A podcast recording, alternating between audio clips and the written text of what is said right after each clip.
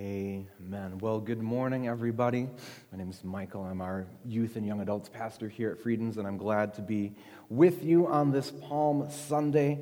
We're in the middle right now of a small series that outlines kind of this overarching narrative of Scripture that's encapsulated in the gospel. And we, when we think about the gospel, we've talked about that often. We just center in on the death and resurrection of Jesus. And of course, that's the crux and the pinnacle and what all of this is leading towards and what we celebrate this weekend. But the story of the gospel has a scope that's all the way from Genesis to Revelation, and that's kind of what we've been unpacking over the course of this series. And so we've seen all the way, even in the beginning in creation, that God created everything to be good, that He created it in a state of shalom, of the way that things should be. And we learned last week from Pastor Brandon that sin entering the picture shattered that shalom of creation as we decided that, you know, we could run our own lives instead of being submitted to God. And last week was a little bit uncomfortable, probably, as we looked at our part in this story and acknowledging, you know, our sin can produce tension in us. And honestly, it should, because it is uncomfortable to think about the part that we play in the narrative of Scripture. And it's important to recognize how short we fall in order to really appreciate who God really is and what it is that He's done and is doing for us. But thankfully, we don't have to just stay in that place of tension and discomfort and pain. We don't have to just be continually beating ourselves up and thinking, woe is me, like I really am just terrible. Thankfully, God doesn't just leave us to fail on our own without any hope at all. Yeah, it's true that we have erred in a major way and that we sin and fall and mess up and come up short. Romans 3:23 says that all have sinned and fallen short of the glory of God. So yeah, that's true. But ever since the beginning, God has had a plan, and He's had a plan of redemption for us, and that's what we're going to talk about today. There's reasons why God is the way that He is and why He does the things that He does. Our God is a God who redeems us. And that sounds great and that sounds awesome, but some of us might be thinking, and at times I've thought, you know, like, what is redemption exactly? It's a word that gets kind of thrown around in Christian circles. It's Christianese, as it were. But maybe we don't actually have a full grasp on what redemption actually is and why it is such a major part of this gospel narrative that we see in Scripture. And so today we're going to take a quick tour through Scripture, all the way from Genesis to Revelation, looking at the definition of redemption and just having a few points to help us um, solidify God's redemptive narrative throughout Scripture so that we can have confidence and hope moving towards Easter and the fact that we do have a God who really does redeem us. But before we get into that, why don't we take a moment and just set our hearts and pray? So bow your heads with me. God, we thank you that you're a God who is present to us, that you're here with us. I pray right now as we look at Scripture and look at your word that you would um, make things clear to us, that you would open our eyes and our ears and our hearts to see and understand and to take in what it is that you have for us today. God, we love you and we praise you and we just thank you for everything you show us today and every day. In Jesus' name, amen. All right, so we're going to be diving in today. Um, before we get into looking through Scripture at where redemption is, I want to talk for a little bit about a biblical definition of redemption as they kind of talked about it and experienced it, how in the Old Testament and in the New Testament they would go about defining redemption. So I looked up a few of the different words that they used to describe redeeming and redemption. And in the Old Testament, in Hebrew, there was a word that's pronounced ga'al. Can I hear all of you say ga'al? Nice, well done. Ga'al is a Hebrew word and it means to ransom. It means to buy back, to purchase. Um, there's also a sense in which it means that you are the next of kin, as in you're somebody who's going to be taking care of the family in case something happens to the family. That's ga'al. It's this idea of ransom and buying back. Now, in the New Testament, in Greek, they used kind of two different words that played off of each other to build up this idea of redemption. And one of those words is lutrao. Can you guys say lutrao? Nice, well done, well done. Lutrao is a word that means to release, to restore, to um, give something back to its rightful owner, buying back what was previously lost. So we've got this idea of ransoming, this idea of restoration and giving back to somebody. And lastly, there's another word that paired with that that is agorazo. Everybody say agorazo. Nice, you guys did great with that, better than I did when I was learning these words in college. Well done. Agorazo is kind of a more commonplace marketplace word and it has to do more with just like buying and selling stuff. It's to buy something, but it has more to do, the connotation of the word has to do with transferring ownership from the seller to the buyer. So if I sell something to you, that agorazo has to do with like that thing is no longer mine, but it belongs to you. That's agorazo. So between all three of these, we've got this idea of ransom, this idea of restoring, buying back, of transferring ownership from one thing to another. So, redemption is a pretty broad concept biblically. It covers a lot of ground. And when it's used in context of God and who He is towards us and what He does, it's about God reclaiming ownership of our lives, buying us back, ransoming us from our slavery to sin and death, and reestablishing our relationship with Him so that we can serve and love Him. And if I think about like how do you kind of consolidate all of that into something a little easier to understand? I would say that to put it simply, redemption encompasses the actions and attitudes of God to reclaim for himself what was enslaved by somebody else or something else.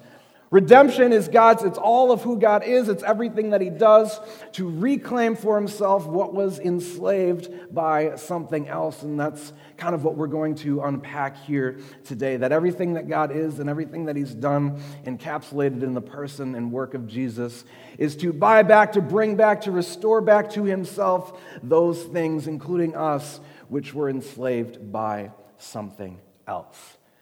And so the Bible describes redemption in lots of different places, not only just with those words, but like there's lots of people who wrote about this very act of redemption. And for our purposes, we're going to be looking at redemption through the lens of Galatians chapter 4. So if you have a Bible with you, you can open it there right now. We're going to be looking at Galatians chapter 4, just verses 4 through 7.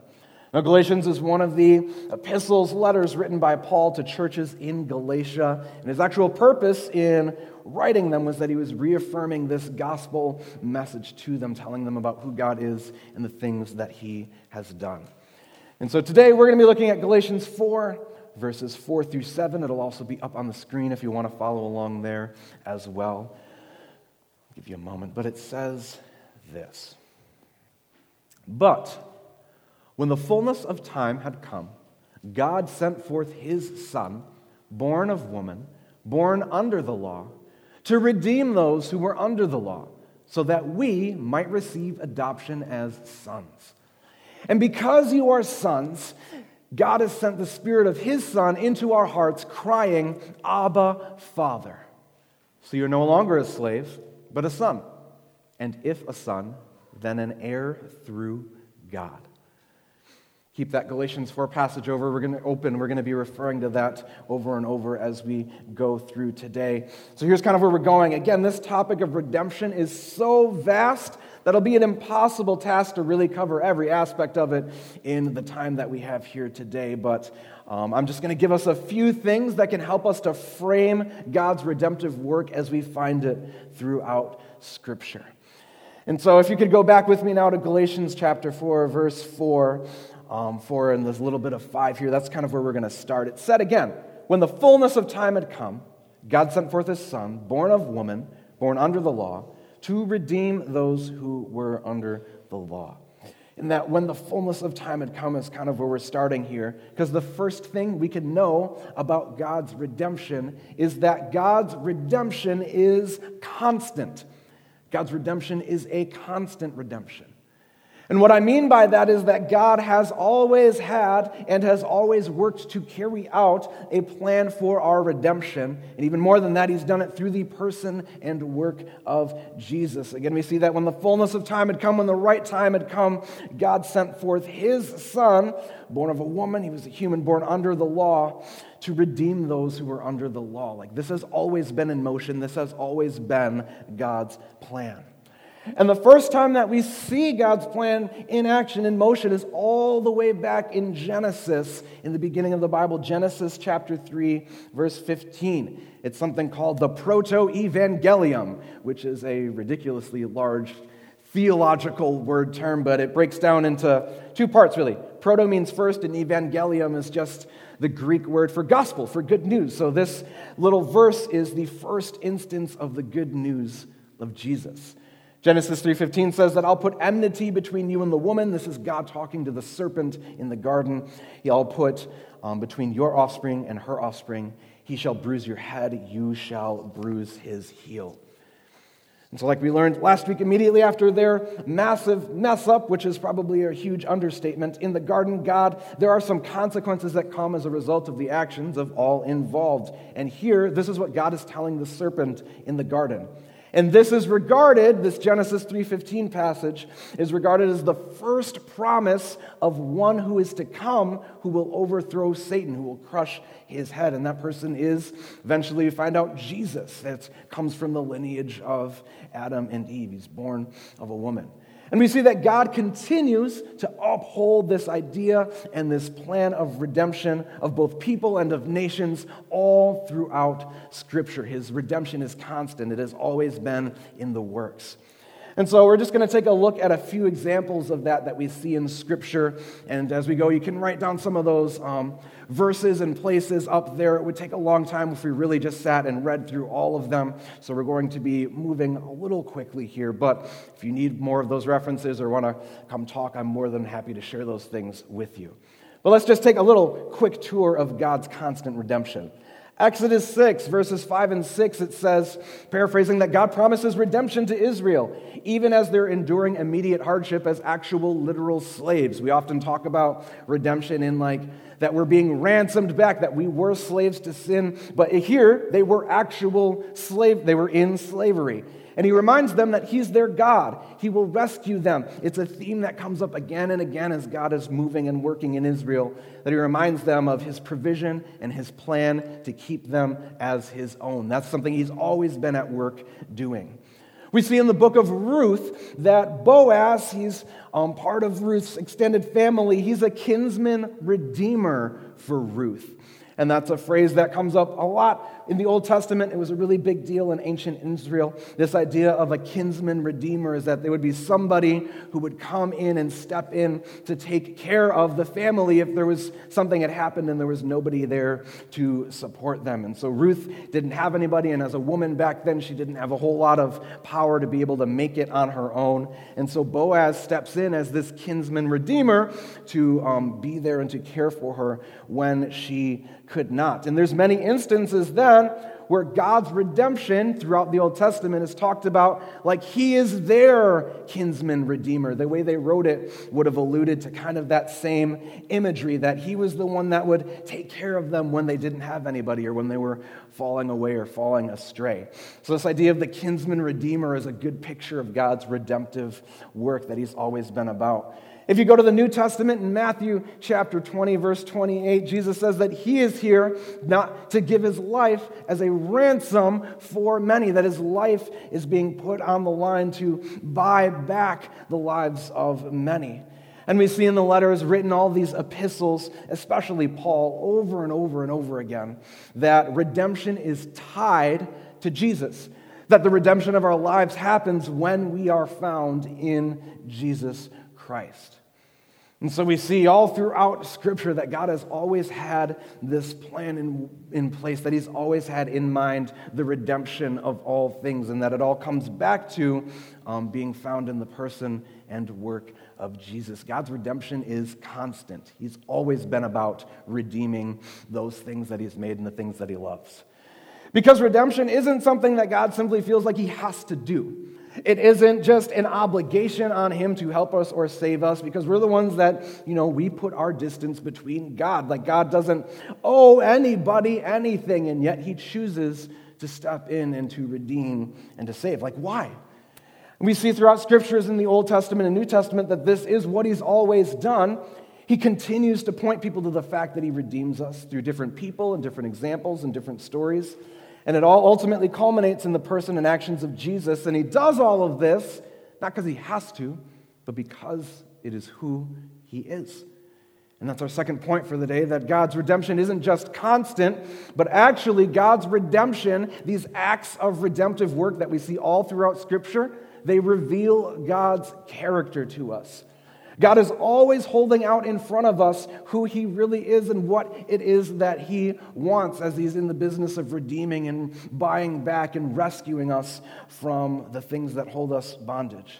God's redemption reveals God's character. So go with me, if you will, to Galatians chapter 4 again. We're going to look now at verse 5. So again, we've learned that God sent his son into the world at the right time. He was born under, of a woman, born under the law. And it says, all this was because he came to redeem those who were under the law, so that we might receive adoption as sons.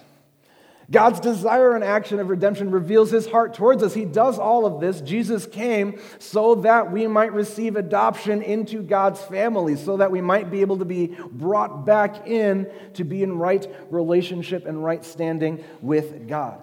God wants things to be restored to that shalom, to that everything is exactly as it should be. And what that includes is humanity being in right relationship with God. Again, through the person of Jesus. And we see this all throughout Scripture that God's heart is revealed from Genesis to Revelation. His desire is to reclaim us from the things that hold us captive, to reclaim us from the things that we allow to hold us captive. He wants to be in relationship with us. And it's here in this verse that we see that word we talked about, agorazo, um, that we have been bought and that our ownership is transferred, transferred from our own sin, from our own things that we were slaves to, to God. That's what He wants. He wants to buy us back from those things, and He is now the one who owns us instead of the things we allow to take over our lives. And we see this all throughout Scripture. We see God's heart revealed to us through his redemptive action all throughout Scripture. So here's just a few places where we kind of see God revealing to us who he actually is and what he wants. His redemption reveals his character. In 1 Samuel 15, um, it tells us that God tells the Israelites that I don't just want sacrifices, I want obedience. There were these different sacrificial systems that were in place that people could um, fulfill, and then they would be forgiven or they would be put in right standing again for all of these different things. But God tells them that, like, I don't just want these empty sacrifices. I don't just want you walking through the, um, you know, just the mundane of religious activity, but I want your obedience. I want you. I want you to be joining my work in the first place. In Exodus 6, verse 7, after what we read before, in many other places, God tells this often to Israel as they follow him that you will be my people and I will be your God. He wants to, us to belong to him and not to anything else. He wants us to be his people and for him to be our God. That's what he actually wants and desires. And as he was working with Israel um, and being with them, he reminded them of this over and over and over again. There's a book called Hosea where the prophet Hosea, um, his wife is unfaithful and she leaves him, and um, God makes him go and take her back as an example to Israel of God's desire to redeem Israel in spite of their unfaithful behavior. Israel would constantly run off and chase after other things and other gods. And so God God had Hosea do that as a message to them of this is what God's heart towards you is actually like. I want to redeem you, to bring you back to me, even if this is how you are. This is still what I want for you. In 1 Kings and in a whole bunch of other places, God repeatedly holds out space for repentance, saying that if they turn to me, yet if they repent, then they can come back and be with me, and we can enter into this space again where I, they are my people and I am their God. And if God didn't want to redeem things, there was no reason for him to hold out space for people to repent and to turn around. But his heart towards us is that he wants to be with us. And so there was opportunity after opportunity for people to repent and turn to God. In John chapter 4, Jesus tells us that everybody who drinks from the water I give them will never go thirsty again. Jesus desires to be the one to fill us and fulfill us and to take care of us. And we see all throughout the epistles, Romans chapter 8, Paul speaks of the fact that there is nothing that can separate us from God's love when we are found in Jesus Christ. God's redemption reveals God's character. And you see it over and over and over again. That's why I'm out of breath. There's so many examples that I left off of this. God's redemption reveals his character. Because of his love, because of that, his redemption is the disposition of God towards us. He wants to be with us, and he makes a way for that to be so. And then we can ask, like, why? Why does he do that? Is it just because he wants to, you know, make everything nice again? Is he kind of anxious, like, oh, like the world's a little out of sorts. I don't like that. I got to set everything right. Like, no. We see God's love and desire for relationship continuously on display throughout Scripture. And it's often in conjunction with this idea of redemption. We're not just redeemed arbitrarily. He doesn't just rescue us from sin and then just kind of set us there to, you know, exist. But we're actually redeemed with purpose to be reunited with God in Jesus. We're redeemed from the things that enslave us, but we're also redeemed to a purpose. We're redeemed to something. And the crux of that something, the reason for all of it, is found in Jesus. Our third point for today is that God's redemption is cruciform. And cruciform is just a word that means that something is cross shaped, but the thought behind it is that the place we see redemption at its absolute clearest is in the life, death, and resurrection of Jesus. God's redemption is on the most full display in the person and in the works of Jesus Christ. Go with me, if you will, to Galatians 4, verse 6, that next verse that we've got. Um, and it says this and because you are sons, because you've been adopted into God's family, God has sent the Spirit of His Son into our hearts, crying, Abba, Father. And this is the whole point. This is the only way that we can have that deep, intimate relationship with God like He so desires for us. That Abba is like a very just personal, intimate way to refer to a father. It's like a, a dad or something like that you would only call your father and that he would know. But the only way that we can call God dad like that is through the spirit of his son being in us. It's through Jesus that we are redeemed. God doesn't just make things good for the sake of making them good, but it's all about buying us back through and to the person of Jesus. We're redeemed from our bondage to sin, but we're also redeemed to be in step with Jesus. This verse talks about the Spirit of Jesus being in the hearts of those who are born again, connecting us back to God through the Spirit by the way of what Jesus has done for us. And we see this again all throughout Scripture, all over the place. Again, starting with that proto evangelion, that first instance of the good news of the gospel of Jesus in Genesis 3:15. Jesus is the one who is the offspring to crush Satan's head. In Isaiah, he's a prophet, and in Isaiah 53 6, he tells us that there would come into the world one person who would suffer and be rejected for the sake of us all, that the Lord has placed on him the iniquity and sin of all of us. That is Jesus. I just finished up, um, we're in a series with our students right now looking at um, the reliability of the Bible and if Jesus is a real person and all of that. And we're looking at all of these prophecies in the Old Testament that are scattered all over the place that point to this Messiah, this Savior who would come to make things right between humanity and God. And all of that is realized in Jesus. Jesus himself says in Matthew again that he came not to be served like an earthly king just ruling over everyone, but he came to serve and to give his life as a ransom for many. His life was given to buy back, to redeem, to reclaim our own lives as now belonging to God. In John 3 16 and 17, we see that Jesus says the world's going to be saved through him. Not through like a panel of pick your own Savior, not through our own hard work or good deeds, but the world will be saved through Him. And in the epistles, in these letters that all these apostles wrote, they make it very clear that salvation and redemption is found in Jesus alone. We're made right with God and we are brought back to Him only by the means of being found in Jesus. And it's on Jesus that the entire idea of redemption hangs.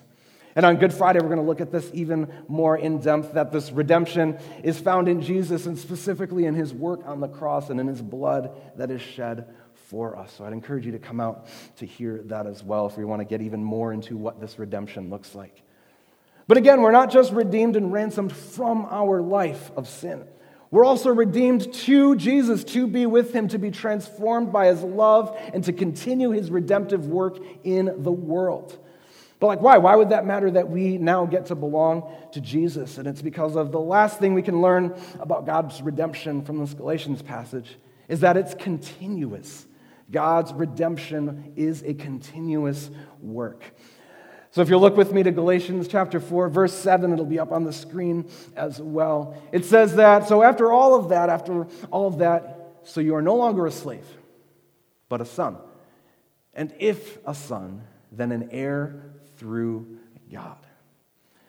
And so we see that you're no longer a slave, no longer just blindly following orders, but you're a son. You're a part of God's family. And if that is true, then you get to inherit the things of God. And if we are following along with Jesus and we're redeemed to Jesus and now we are becoming more like him, then that means that we get to then join in God's redemptive work in the world, even as we ourselves are still being redeemed and transformed. And we find people all throughout Scripture who are both continuously being redeemed and participating in God's redemption. Keep in mind that concept of the agorazo, that word from a couple verses ago. So, like, if we now belong to God, if God now has ownership of us, then we get to become more like God as we're a part of His family and be about the things that God is doing. And it reminds me of when I was a kid, my dad would always tell me that, like, my actions in the world represent not just me, not just Michael, but that it would represent the right family. Like, I was carrying with us, you know, I represented all of us to the world. What I did and who I was showed who we as a collective family were. And it's similar here that as like as God is redeeming us and bringing us back to himself, we become more like him, and we then begin to, we bear his image to the world. And we see lots of examples of this all throughout Scripture of people who are both being redeemed and also participating in God's redemptive work. And so you see, Joseph, he was very faithful to follow God's leading in his life, even when things were just absolutely insane. And his life was redeemed. His life was bought back out of the craziness to bring good things to Israel. He was in a really bad situation, and I invite you to go read the story of Joseph. It's absolutely crazy what he went through. But um, God brought him back in his faithfulness, ended up as a rescuing an entire nation. Like that's how him being faithful and him continuing to join God's redemptive work ended up working out in the end. Like an entire nation of people ended up being saved. You see this in Esther, and she famously follows God, and her uncle Mordecai gives her this call of, like, hey, maybe for such a time as this right now, you are here on this earth to join what God has for you here. And she steps into that and she follows that, and again ends up saving an entire group of people because of her faithfulness to follow where God has called her to. Her life and her story was redeemed to help all of these other people.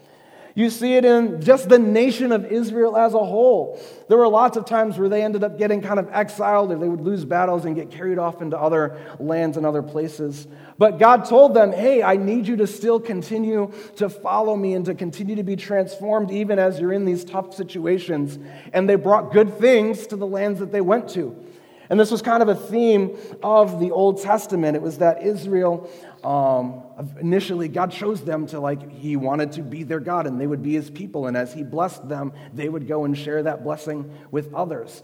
Um, they did, he wasn't to be special and secluded, but often that's what happened. They tried to keep it to themselves. And so then they would start to get scattered out to all of these other places. But even in that, God would say, Hey, continue to be faithful to me. Continue to trust and be transformed by me, and I'll redeem this situation in order to turn this into a blessing for you and for others. They were redeemed to help redeem others.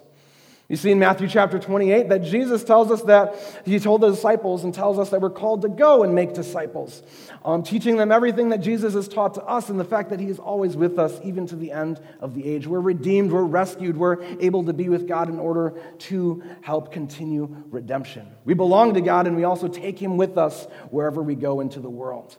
In Hebrews 11, it harkens back to the Old Testament and gives you an even greater list of all of these people who were continuously faithful to God's call, people who had their own issues and things that God was continually rescuing them from, but they participated in his redemption and reconciliation with others. In 1 Corinthians, Paul tells the church to follow him as he follows Jesus. Paul had lots of stuff he was working on. He was continually being redeemed and transformed and sanctified, but he joined God's redemption work in spreading this good news and this love to others. It's an ongoing thing. God's redemption is continuous. We go from being slaves of sin, of following all of these things and being shackled to sin, is kind of the imagery, to being slaves of righteousness, where God owns us and we are a part of Him. But even in this verse, we see even as we are slaves, we're no longer slaves, but we're sons and we inherit and we get to be a part of God's redemptive work. It isn't just that we're redeemed and now we've got a get out of hell free card, but instead we're redeemed with purpose. Our lives are repurposed and changed as we become more like Jesus. We are redeemed with the purpose of participation in God's gospel narrative.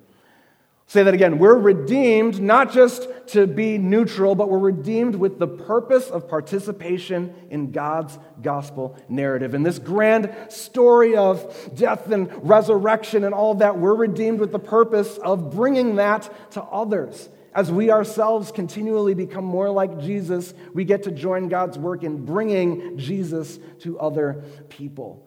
It's all thanks to the fact that this is who God is this redemptive work, this buying us back, this bringing us back into His own. We get to go and carry that out to others. And so, just as a recap, because that is a lot, but again, I think it shows that this really is something that is all the way from Genesis, all the way even to Revelation. This idea of God's redemption and His redemptive work really does carry through. But we see that God's redemption is constant. It's always been there. There was never a time where he wasn't willing or able to redeem us. It shows us his character. It reveals to us God's heart, which is for us and towards us and wants us to be in relationship with him. God's redemption is cruciform. We see it most clearly played out in the death and resurrection of Jesus on the cross. And it's continuous as we are both being redeemed and also joining God's redemptive work in the world. He's had a plan for this since the beginning. He redeems us to join the work of Jesus as Jesus is transformed on the cross, ransoming us from a life of sin to join his work in the world as we become more like him. The good news of Scripture, again, it hangs on the fact that Jesus died and rose again. But the bigger good news is that God is always in the business of making things good. He is always in the business of bringing things back to shalom, bringing things back to the way that they should be through the person and work of Jesus Christ. And so, as we go out from here and as we go back into the world and as we head towards Easter this weekend, I just have a couple of questions that I'd like you to kind of carry with you to reflect on um, as, we, as we go out from here, just to be thinking about this idea of redemption.